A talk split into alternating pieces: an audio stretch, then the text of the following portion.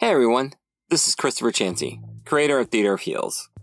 If you enjoyed this podcast, please feel free to check out this and my other projects on my website, christopherchansey.com. If you're interested in supporting my work, please take a look at my Patreon at patreon.com slash Christopher. Thank you for the moment of your time, and now I present you with our story. Theater of Heels, Chapter 39, Down in the Dumps. Get up! Jefferson moaned and touched his head. A horrible stench struck his nostrils like a hammer. He looked around confused. Where am I? Hands roughly grabbed him by the front of his shirt and yanked him up. He found himself staring face to face with an enraged Cedric Belfry. Where's my sister? The younger man growled. Your sister? Cedric shoved him back, and Jefferson tumbled back into the pile of garbage he'd been lying in. Hey now! Jefferson cried out indignantly. In his police uniform, Cedric was the very image of authority. He jabbed a finger at him. Stop playing games with me, old man. I know you're the weatherman, and I know my sister Erica Belfry is Princess Crash. I don't know how you convinced her to play super cops and robbers, but she's in serious trouble thanks to you. Tr- trouble? Jefferson tried to get his thoughts under command. This was disorienting. He was in a dingy alleyway behind a dumpster sitting in a crumpled pile of refuse. How did he get here? Cedric shook in fury. Quit playing dumb with me! I heard the report of your battle with Sleek and drove here as fast as I could. When I arrived, they were loading my sister by stretcher into one of those containment trucks, and I found this. He held up Erica's energy pistol. It's my sister's. I watched her build a prototype when she was home on Christmas break from the academy. Sleek? Jefferson looked around frantically. The caper. The trap. Sleek with her new weapons. The sheer agony inflicted on him. His heart pounded as he vaguely recalled his blurred moments of panic when he was desperately trying to get away from that thing. There was an intense jolt of pain. He lost his incorporeal form and fell. There was a crash and darkness. Jefferson rubbed his throbbing head. Is is she gone? Cedric ground his teeth. If you mean Sleek, yeah, she's gone. Everyone's gone except for you and me. You've been lying here in your own filth. Everyone figured you skipped out. One thought slammed home, driving in sobriety. Erica! Cedric looked at him disdainfully. Now you think about her? How. How did she fare? Jefferson asked hesitantly. He'd always skated over just how savage a combatant Sleek was known to be. Given his usual invulnerability, it just hadn't been a factor. Sleek had a reputation for sending her opponents to the hospital. There had been other, more dire cases, but those had been swept quietly under the rug from public view. The idea of Erica facing Sleek's brutality alone made him feel nauseous. Not well, thanks to you, Cedric answered. He looked away and Jefferson saw worry shadowed his eyes. Sleek nearly killed her. Erica almost got away, but she was too outmatched. She might have been able to get away if she had help. Cedric glared at him.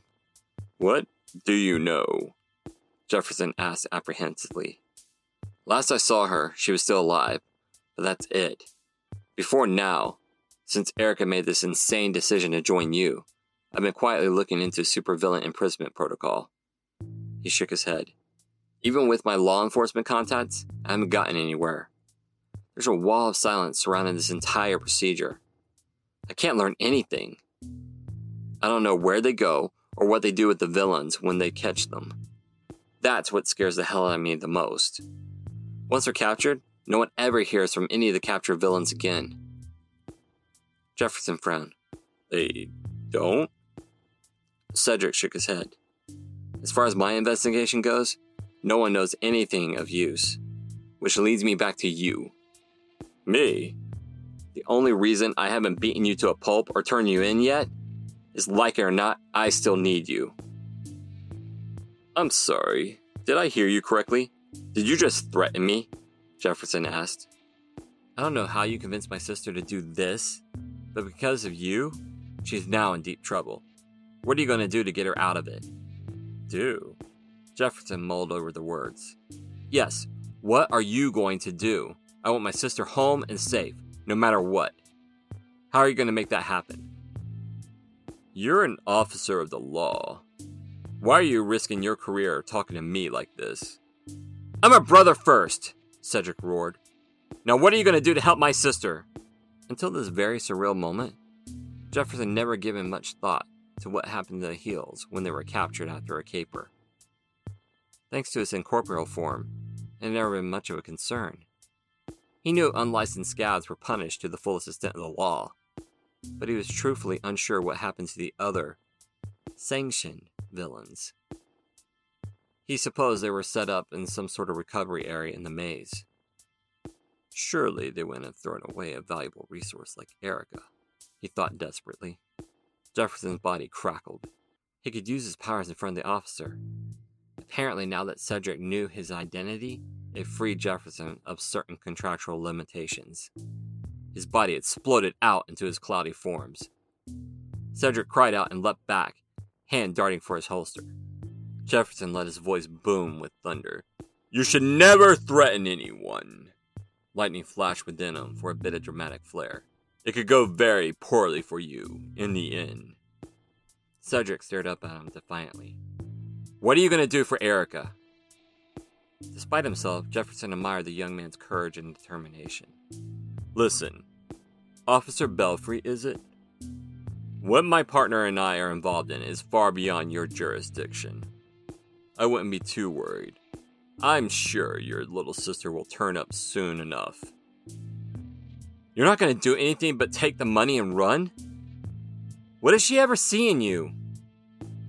Weatherman looked at him sharply. Listen, I care very deeply for my partner. I cannot, in good consciousness, confirm any accusations of her identity.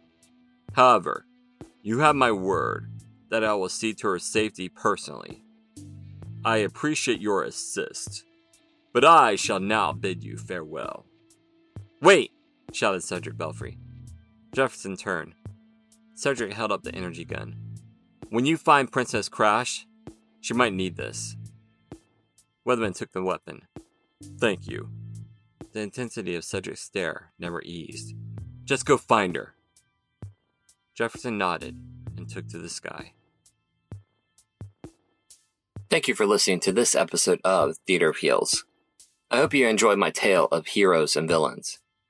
If you like this story, perhaps you might like other tales created by me, Christopher Chansey. My other podcast, The Sky's Embrace, is an epic fantasy that follows the exploits of the crew of the skyship the Maiden's Arrow as they navigate the perils of the clouds. I also have another podcast titled Stories by the Fire. It's an eclectic range of short stories and longer epics told in a darker ambiance. All these tales and more are available on my website, ChristopherChansey.com, and my YouTube channel. Theater of Heels and my other novels are also available on Amazon.com and other fine book retailers. If you'd like to support my work, please consider joining my Patreon family at patreon.com slash Christopher Chansey. There you get exclusive insights and sneak peeks into my work, projects, artwork, and novels, as well as get access to exclusive merch. As always, thank you for stopping by and listening. May your journey always be a heroic one. Farewell.